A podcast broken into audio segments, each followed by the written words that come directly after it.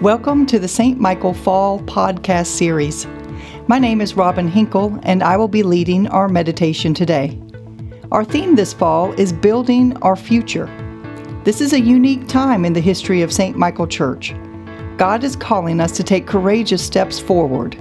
Together, we will build a future where the kingdom of God can be seen and known in new ways. As the psalmist says, Send out your light in your truth that they may lead me and bring me to your holy hill and to your dwelling. A reading from 1 Corinthians chapter 12 verses 1 through 11. Now concerning spiritual gifts, brothers and sisters, I do not want you to be ignorant. You know that when you were Gentiles you were enticed and led astray to idols that could not speak. Therefore I want you to understand that no one speaking by the Spirit of God ever says, Let Jesus be cursed. And no one can say, Jesus is Lord, except by the Holy Spirit. Now there are varieties of gifts, but the same Spirit. And there are varieties of services, but the same Lord. And there are varieties of activities, but it is the same God who activates all of them in everyone. To each is given the manifestation of the Spirit for the common good. To one is given through the Spirit the utterance of wisdom, and to another the utterance of knowledge, according to the same Spirit, to another faith by the same Spirit, to another gifts of healing by the one Spirit, to another the working of powerful deeds, to another prophecy, to another the discernment of spirits, to another various kinds of tongues to another the interpretation of tongues. All these are activated by one and the same Spirit, who allots to each one individually, just as the Spirit chooses. Here ends the reading. Today, I want to talk to you about this thoughtful passage written by the Apostle Paul as he reminds us that we are all called to be the revelation of Jesus Christ to our world today. This fall has been the start of a historic time in the life of St. Michael. Our church is launching in a big way its plans for the future, building our community as we build for the future. It amazes me the amount of time, talent, and treasure that is shared by this church, and the sheer number of lives we are able to touch through God's work as we do what we are called to do.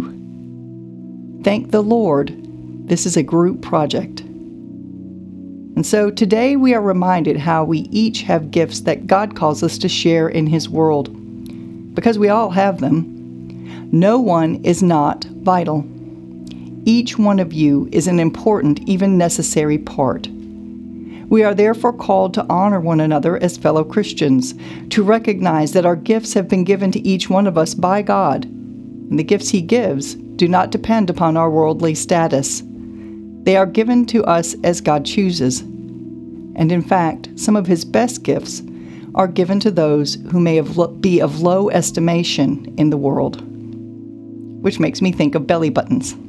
Think about it. They just sort of sit there most days collecting lint, perhaps looking cute in the summer. But at one time, it did its function well, connecting you to your mother, your source of life and nutrition. You would not be alive without it. When it was cut by the doctor, it signaled to your body and the world that you are now a separate, uniquely created individual. And now it does its small but important job of keeping your insides tied up and inside. Paul will go on to remind us that the quiet, the hidden, the invisible may be the vessels of God's greatest gifts. And we know this. We, like Christians everywhere, differ from one another in appearance, function, social standing, economics, culture, and education. But each of us is called by God to contribute in our own special and distinctive way for the well being of the whole body, for the good of all, we are united in our belief in Christ. We believe that Christ died for every one of us. He therefore esteems each one of us, and He ties us together so that we are not alone, so that we can work together to spread His word and message in the world. We are all equally important. No one is less important. I cannot think of any other human institution that truly functions in this way. You know, some gifts are apparent. Bishops and priests, we tend to stick out in the world, but the church is not meant to be just a group of people with white collars like bishops and priests running around spreading the word. The other gifts you each bring are just as necessary, from the smallest to the greatest. Each one of us is a child of God. Each one of us was created to hold a special spot in His world. Our church, and along with all the churches in the world, are the mouths, the feet, the hands, the hearts, the brains, the toes, and the belly buttons of the body of Christ, called to keep and tell the stories of faith, to show the world what and who and why, to reveal God and His kingdom, not on our own, but with Christ as our head, with His Holy Spirit flowing through us and in us and around us. When we look to Him, He gives us the clarity to see our gifts and those of each other.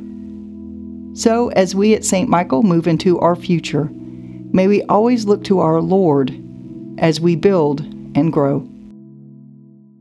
Amen. Please join me as we continue with the Lord's Prayer. Our Father, who art in heaven, hallowed be thy name. Thy kingdom come, thy will be done, on earth as it is in heaven. Give us this day our daily bread, and forgive us our trespasses as we forgive those who trespass against us and lead us not into temptation, but deliver us from evil. For thine is the kingdom, and the power, and the glory, forever and ever. Amen. Let us pray. Almighty and everlasting God, you are always more ready to hear than we to pray, and to give more than we either deserve or desire. Pour upon us the abundance of your mercy, forgiving us those things of which our conscience is afraid and giving us those good things for which we are not worthy to ask, except through the merits and mediation of Jesus Christ our Savior, who lives and reigns with you and the Holy Spirit, one God, forever and ever. Amen.